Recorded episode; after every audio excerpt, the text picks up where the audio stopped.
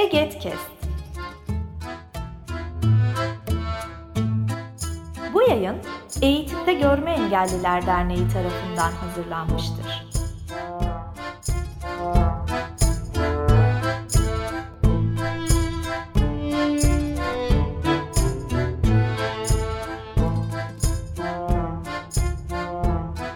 Pandemide kapsayıcı eğitim serisinden herkese yeniden merhaba. Ben Beyza Yıldırım.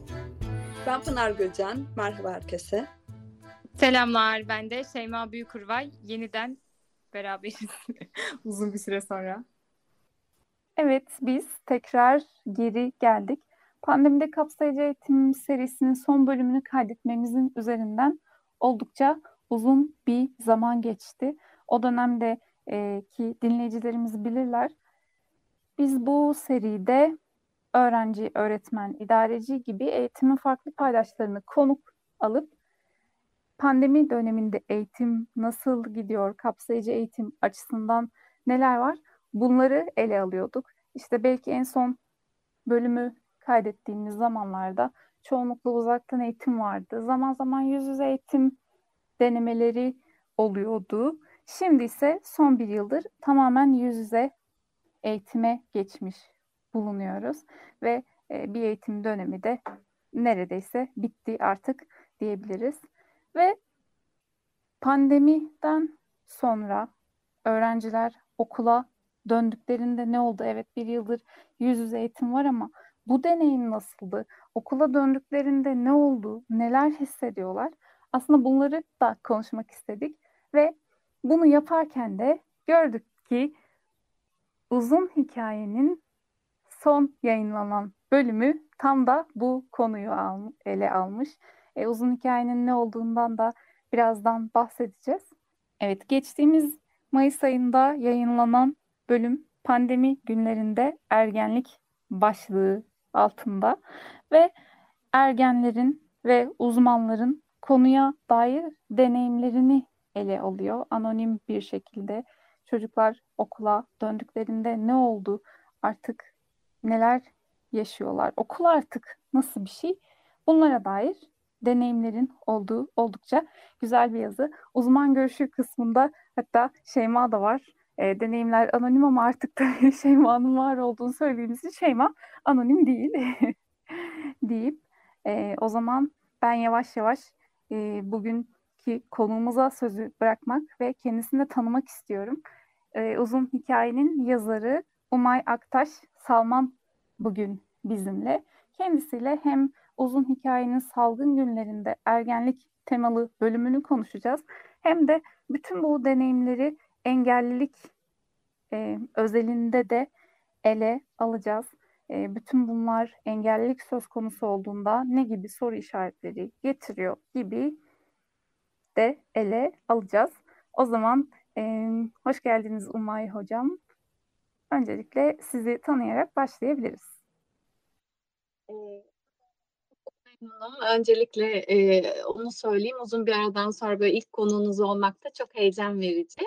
E, ben eğitim reformu girişiminde araştırmacı olarak çalışıyorum. Eğitim reformu girişimi e, 2003 yılından bu yana e, eğitim alanında çalışan bir sivil toplum kuruluşu. E, eğitim reformu girişimin e, çocuğun nitelikli eğitime erişim hakkını savunuyor. Çok özetle ama aslında bu kadar e, hani özet değil. E, çocuğun ve toplumun gelişimi için eğitimde yapısal dönüşüme nitelikli veri, yapıcı diyalog ve farklı görüşlerden ortak akıl oluşturarak katkı yapmaya çalışıyoruz. Eğitim reformu girişimindeki peki biz bu katkıyı nasıl yapmaya çalışıyoruz? Eğitimi izleyerek düzenli olarak eğitim izleme raporlarımızla yapıyoruz. 2007 yılından bu yana e, bu raporlar yayınlanıyor. Politika notları hazırlıyoruz. E, onun dışında araştırmalar yapıyoruz ve çeşitli kurum ve e, kişileri, e, kuruluşları bir araya getirdiğimiz etkinliklerimiz ve e, projelerimiz oluyor. E, bunların en önemlilerinden biri e, 2021 yılında yaptı, 18.sini yaptığımız Eğitimde İyi Örnekler Konferansı. Türkiye'nin dört bir yanından öğretmenlerin iyi örneklerini paylaştığı önemli etkinliklerimizden biri. Aynı zamanda e, sizlerin de e, tanıdığını biliyorum. Öğretmen ağının yürütücülüğünü yapıyoruz. Öğretmen ağda öğretmenlerin meslektaşları ve farklı disiplinlerden kişi ve kurumlarla bir araya e, gelerek güçlendiği bir işbirliği ve paylaşıma. Ben ERG'de son dört buçuk yıldır e, araştırmacı olarak çalışıyorum. Uzun hikaye başlığı altında da e, daha çok etno, etnografik araştırmalar yapıyorum. E, biraz daha böyle sahada e, sahaya kulak veriyorum diyebilirim. Belki hani uzun hikaye bir parça daha açarız sonra. Evet, benim de çok keyifle okuduğum bir yazı dizisi diyebilirim. O zaman e, bundan sonrası için sözü Pınar'a bırakıyorum. Evet, e, gerçekten ERG'nin o e, notlarından, e, gözlem raporlarından çokça faydalanılıyor, faydalanılması e, gerekiyor diye düşünüyorum. Peki e, biraz daha açalım o halde uzun hikayenin hikayesini konuşalım biraz. E, nasıl doğdu uzun hikaye aslında? Gündemi neye göre belirliyorsunuz ve siz içinde nasıl varsınız? E, neler söylersiniz? Aslında Pınar uzun hikaye işte dört buçuk yıl önce benim MRG'ye başlamamla e, doğdu. E, aslında bunun için başladım diyebilirim.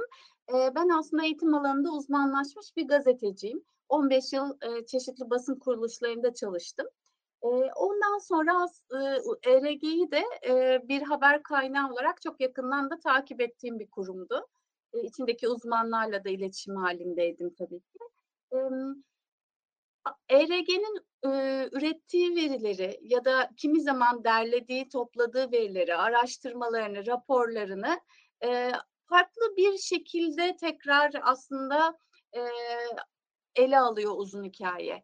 Yani şunu düşündük, eğitim politikalarını, sistemi ve sorunları konuşuyoruz. Ama burada eğitimin öznesi, öğretmen, öğrenci ve veliler çoğu zaman gizli özne durumunda kalıyor sayılar, istatistikler çok önemli eğitimi konuşurken ama tek başına da yeterli değil. Ee, okullarda, evlerde, sokaklarda verilerin ötesinde bir gerçeklik var. Ee, aslında her sayıda bir hikaye.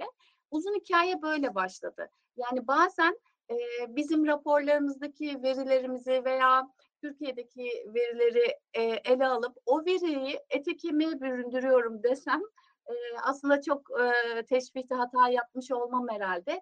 O verilere dahil olan insanların hikayelerini görünür kılıyorum. Aslında onu e, daha somutlaştırıyorum, daha e, anlatımı kolay hale getirmeye çalışıyorum. Kimi zaman da her şeyin verisi yok. E, saha çalışmasıyla aslında verisi olmayan alanlarda e, ya da verisi olamayacak alanlarda neler yaşandığını e, röportajlarla, anlatımlarla, saha e, incelemeleriyle ortaya koymaya çalışıyorum. Bu sizin de açılışta söylediğiniz salgın günlerinde ergenlikte tam da öyle.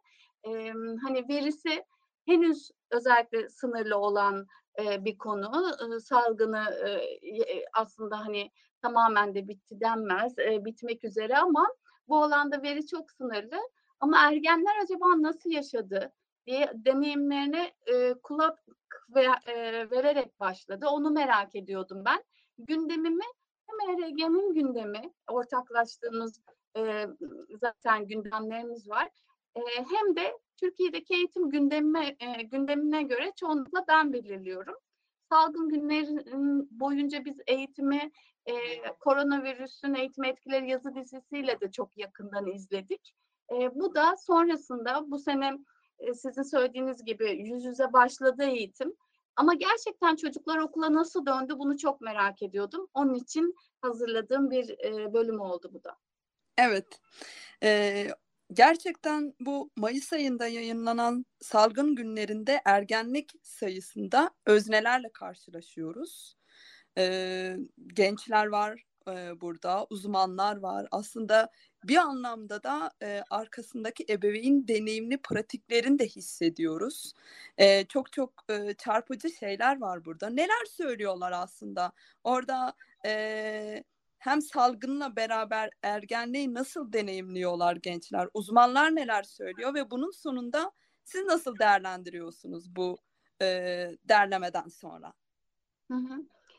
Aslında e, Şimdi tabii ki e, deneyimler çok çeşitleniyor, farklılaşıyor. E, çocukların ve gençlerin e, yaşadığı aile ortamına göre, imkanlarına göre, e, okullarının imkanlarına göre, pek çok şeye göre, farklı etkine göre çocukların, gençlerin deneyimleri çeşitleniyor.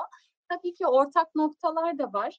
E, nasıl belki birazcık hani daha somutlaştırmaya çalışarak, e, örneğin evde kendine ait alanı olmayan, e, ailevi sorunları olan çocukların bu dönemi çok daha e, zor atlatabildiğini gördüm ben. Görüştüğüm e, gençlerden örneğin bir tanesi e, çok ağır psikolojik sorunlar yaşadığından bahsetti. E,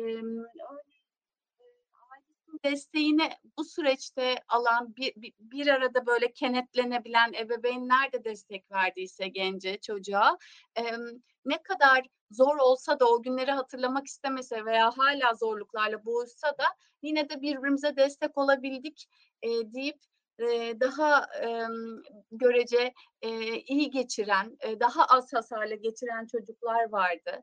E, kapsayıcılık açısından baktığımızda e, bir yandan e, hani bili- sizler benden çok daha iyi biliyorsunuz. O e, ortaokuldayken çocuklar uzun bir süre işte yüz yüze e, eğitime devam edemeden ortaokul mezunu oldu ve birden 9. sınıfa başladılar, lise öğrencisi oldular. Ben bütün e, şey hem öğrencilerin anlattıklarında hem öğretmenlerin anlattıklarında özellikle 9. sınıf öğrencilerinin hani müthiş bir uyum sorunu yaşadığını söylediklerine çok tanık oldum. E, bir de şöyle şu açıdan baktığımızda e, 9. sınıflar için de daha da zorlananların örneğin e, bazı mülteci çocuklar olduğunu gördüm. Zaten e, yeteri kadar kapsanmayan, e, uzaktan eğitime verimli erişemeyen, uzaktan eğitim öncesinde okulda yeteri kadar kapsanamayan çocuklar için bu uzaktan eğitim müthiş bir kopuş oldu tabii. Okula dönmek daha da zor oldu.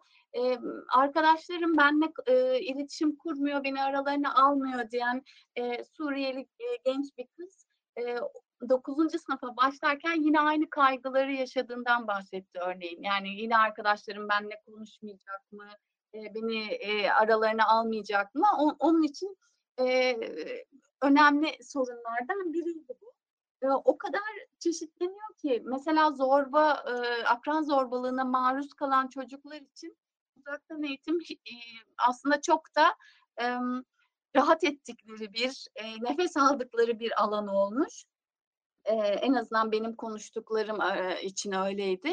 E, dolayısıyla hani uzaktan eğitimde ben e, o akran zorbalığından uzak olunca derste kendini daha iyi ifade ettiğini, e, daha özgüveni yüksek olduğunu, o zorbalıktan da uzak olunca e, daha verimli ve mutlu olduğunu söyleyen öğrenciler için bu sefer okula dönüşte bir zorlu olmuş. Diyor ki her derste konuşan ben e, kendimi ifade etmekte soruyu bildiğim halde e, elimi kaldırıp da konuşamıyordum. Ya arkadaşlarım benimle dalga geçerse yine diye.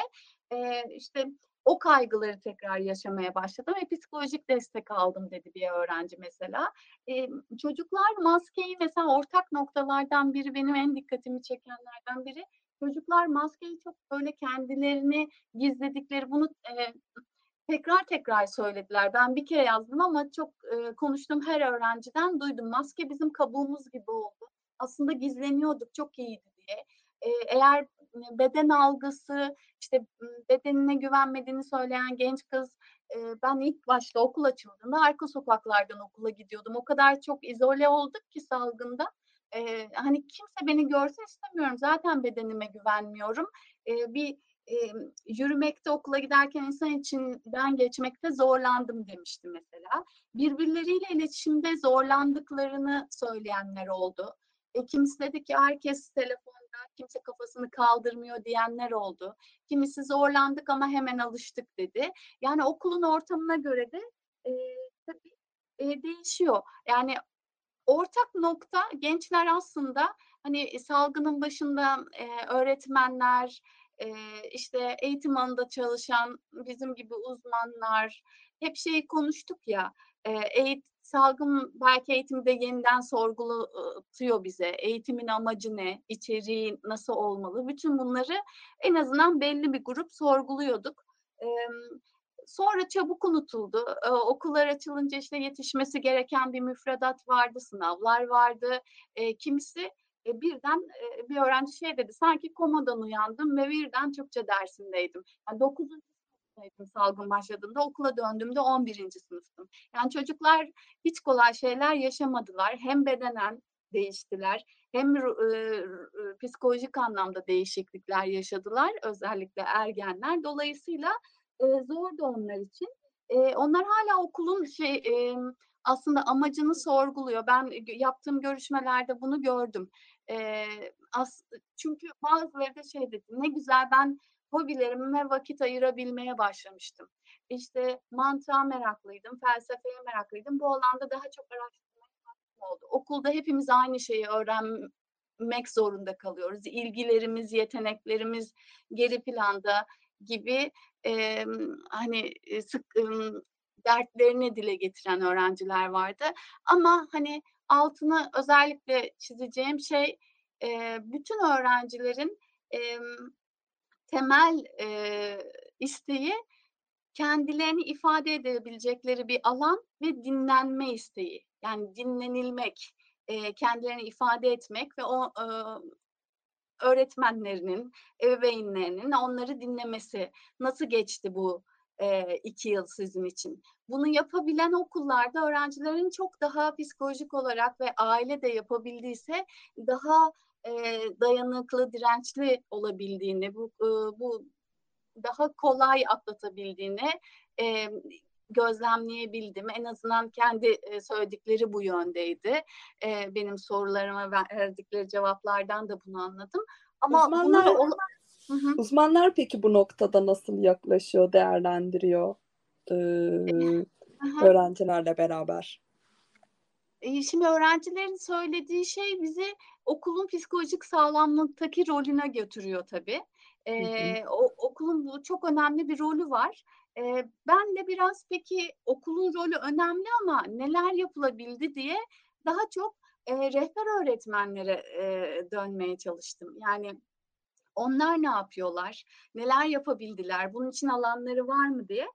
E, bu da tamamen yine nasıl öğrencilerin değişiyorsa öğretmenlerin de çalıştığı okula, okulun e, mevcuduna, e, öğretmen başına düşen öğrenci sayısına göre çok çeşitleniyor. Hatta belki yöneticisinin algısına, zihniyetine, rehberlik, psikolojik danışmanlık hizmetlerine bakış açısına göre çeşitleniyor. E, bir öğretmen hani e, bizim alanımız dahi yok. Yani iki okul örneğin bir aradalarmış. E, çocukları görmeye, etkinlik yapmaya fırsatımız olmuyor dedi. Ee, başka bir öğretmen e, hani yöneticim bana bu konuda destek oluyor Ee, ve ben hani diğer e, arkadaşlarıma, diğer branş öğretmenlerine rehberliği önce anlatarak başlıyorum ve çocukları bana yönlendirmelerini istiyorum. Çocuklarla etkinlikler yapabiliyorum diyen e, görece okul mevcudunda e, daha rahat e, e, olduğunu söyleyen bir öğretmen vardı. E, e, tabii ki e, hani bu konuda sene başında da desteklendik. E, bir şekilde bakanlık da bize e, bilgilendirme yaptı, eğitim verdi. Ama yaşananlar 15 sayfalık slayttan çok daha büyüktü diyen öğretmenler de vardı. E, hani öğrenciler bize geldikçe bazı şeyleri fark edebiliyoruz e, diyordu bazı öğretmenler. Yeteri kadar e, aslında öğrenciler üzerine çalışmadık diyenler vardı. Ama en önemlisi nasıl öğrenciler bu durumu yaşadılarsa öğretmenler de aynı durumu, zorlu süreci yaşadılar. İşte orada da öğretmenin ve öğrencinin iyi olma haline o bütün e, cül olarak bakmak çok önemli.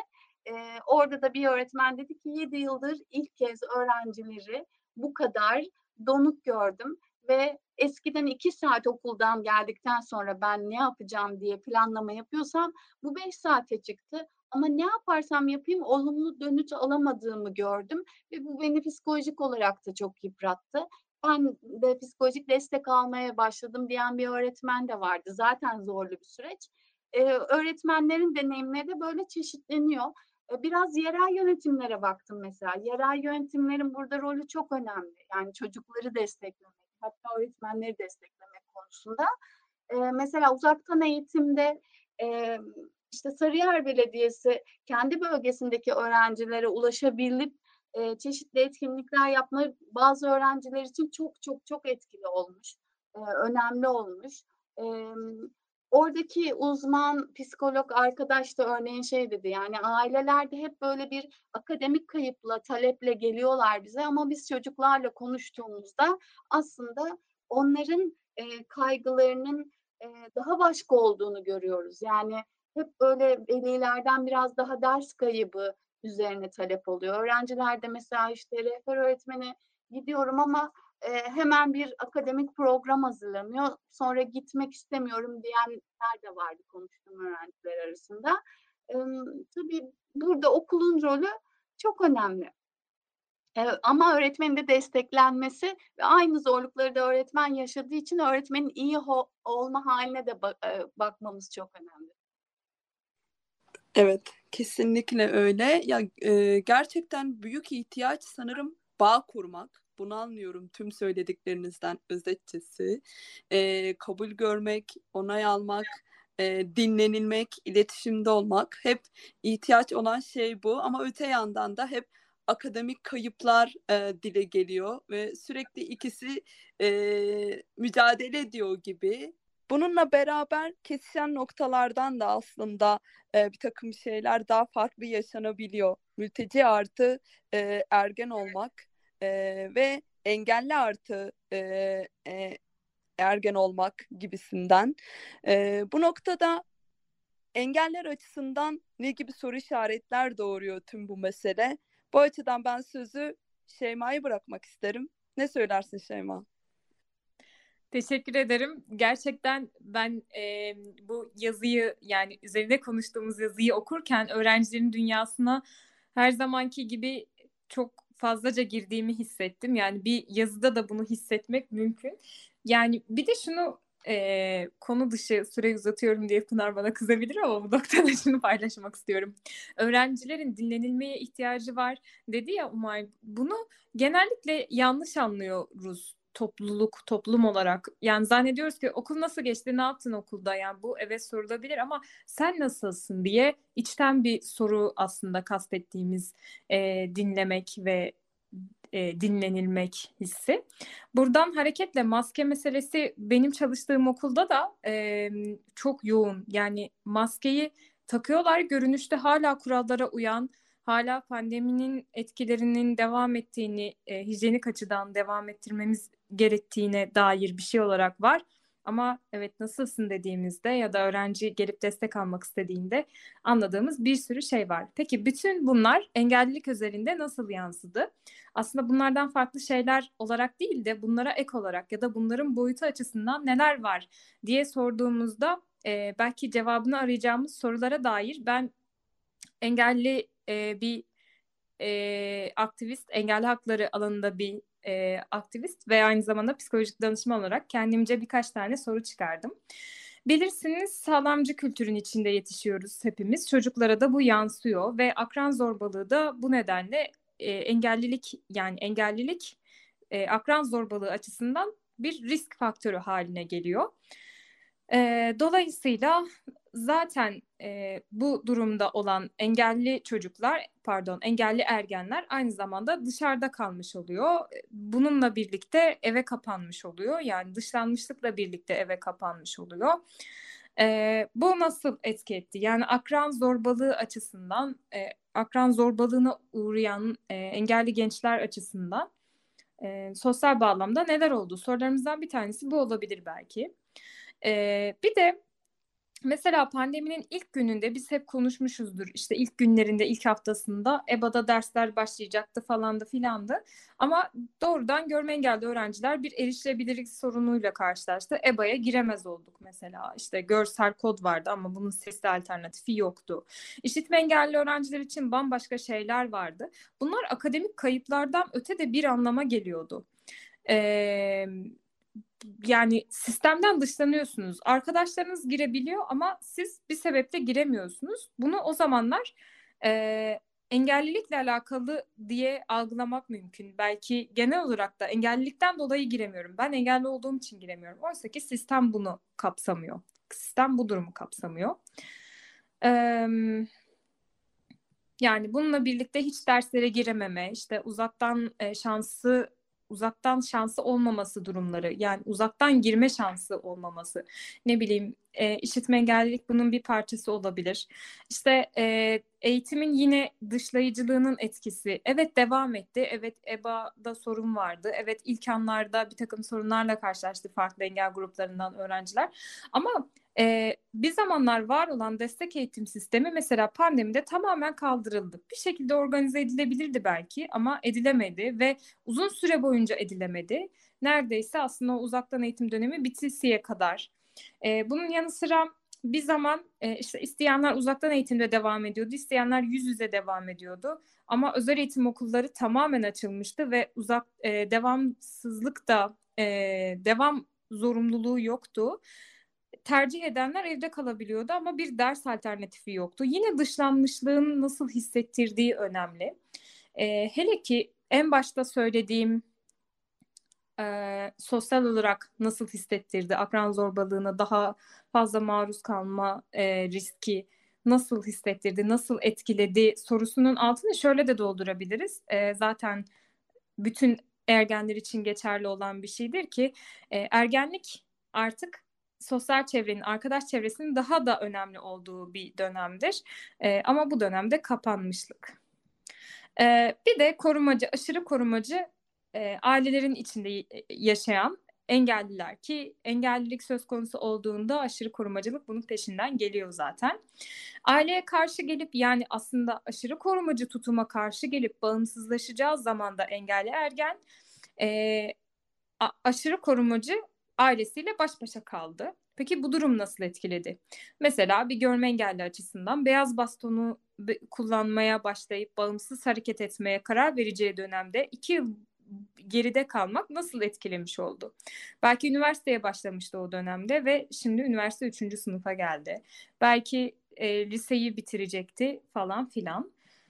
Ee, bir de özel eğitimin ve rehabilitasyon hizmetlerinin eksikliğinin e, telafi edilmeyiş ya da bu eksiklik nasıl etkiledi diye sorgulamak istiyorum. Çünkü bazen erişilebilirlik sorunlarıyla bazen ebeveyn, ebeveynlerin bilmezlikleriyle e, engelli çocuklar engel e, sadece akademik olarak değil bağımsız yaşama dair pek çok konuda da eğitim alabiliyor. İşte temel yaşam becerilerine dair, e, bazen diş fırçalamaya dair olabilir, bazen bir şeyleri taşımak olabilir, bazen yani başka başka bir sürü şey olabilir. Ama bunlarla ilgili de destek alamadı. İşte görme engellilik örneğinden devam edersek yine rehabilitasyon merkezine gidip bağımsız hareket e, için destek almak, eğitim almak isteyen birileri bu, yine bunlara ulaşamadı. Peki bu yıllarda ne oldu? Hele ki e, öğrenmeyle ilgili e, sorunlar yaşayan, öğrenme farklılığına sahip olan ya da zihinsel engelli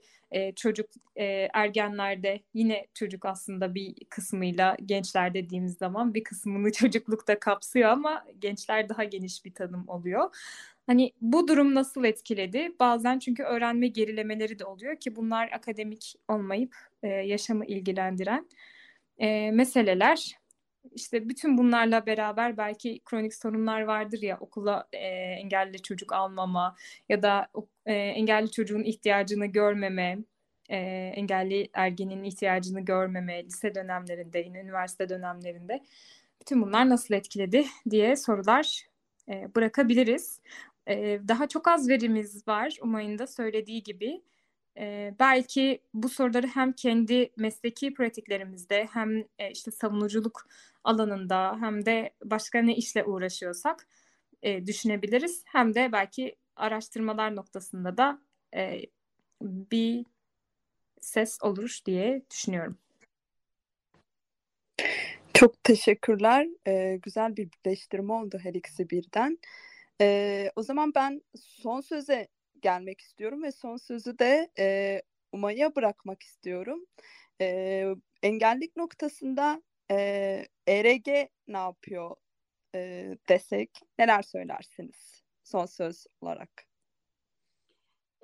Şey, Şeyma'nın anlattıkları ve sorduğu sorular çok önemli. Uzun hikayenin kaynaştırma eğitimiyle ilgili bir bölümü vardı. E, pandemi başladığında yayınlanmıştı. E, başlığı da bir öğrencinin söylediği e, laftan e, vermiştim, kurmuştum. E, başlık beni kabul edecek bir okul bulabilecek miyiz? E, o hikayenin içinde farklı engel gruplarından öğrencilerin e, kaynaştırma eğitiminde yaşadıkları sorunlar anlatılıyordu. Aslında hani baktığınızda yıllar içinde kaynaştırmadaki öğrenci sayısının yükseldiğini görüyoruz ama niteliği sorgulayan bir yazıydı. Ve aynı zamanda da pandemiye denk geldiği için pandeminin ilk başında e, peki uzaktan eğitime erişebiliyorlar mı? O nasıl geçiyor vardı ve Şeyma'nın sorduğu pek çok soru çok anlam kazanıyor gerçekten. Orada e, o hikayeleri belki okumak istersiniz. Eğitim reformu girişimi hem engellilik hem daha da geniş anlamda söyleyecek olursak kapsayıcı eğitimle ilgili e, araştırmaları, öneri raporları var. Hepsini eğitimreformugirişimi.org internet sitemiz. Orada ders kitaplarında engellilik, kaynaştırma ve bütünleştirme yoluyla eğitimin durumu, e, işte engelli çocukların Türkiye'de eğitime erişim durumu ve e, öneriler gibi böyle farklı başlıklarda e, raporlarımız var. Uzun hikayenin o bölümünü yine okuyabilirsiniz. Bir de öğretmen ağının öğretmenağı.org sitesi. E, orada da çözüm merkezinde kapsayıcılıkla ilgili öğretmenlerin kendi geliştirdikleri ve e, sınıflarda uygulanılabilecek şahane etkinlikler var. Hani kaynak olarak çok kısaca bunları söyleyebilirim belki Pınar. Çok çok teşekkürler. Gerçekten önemli kaynaklar oldu bunlar. Ya tüm bu kaynaklar e, hepimize bilgi üretiyor aslında. Hem e, çocuklar açısından hem öğretmenler ve e, ebeveynler açısından ve politika üreten insanlar açısından, karar alıcılar açısından. O yüzden dikkate alınması, var olması ve e, sürmesi çok kıymetli ve bizim de hep beraber temasta kalmamız çok kıymetli. Ben iyi ki geldiniz diyorum. E, iyi ki biz kapsayıcı, pandemide kapsayıcı eğitim serisine yeniden ses vermiş olduk hep birlikte. E, çok teşekkür ediyorum bu keyifli sohbet için. O zaman hoş kalın, esen kalın diyorum. Ben de size teşekkür ederim. Hoşçakalın. Görüşmek üzere, hoşçakalın.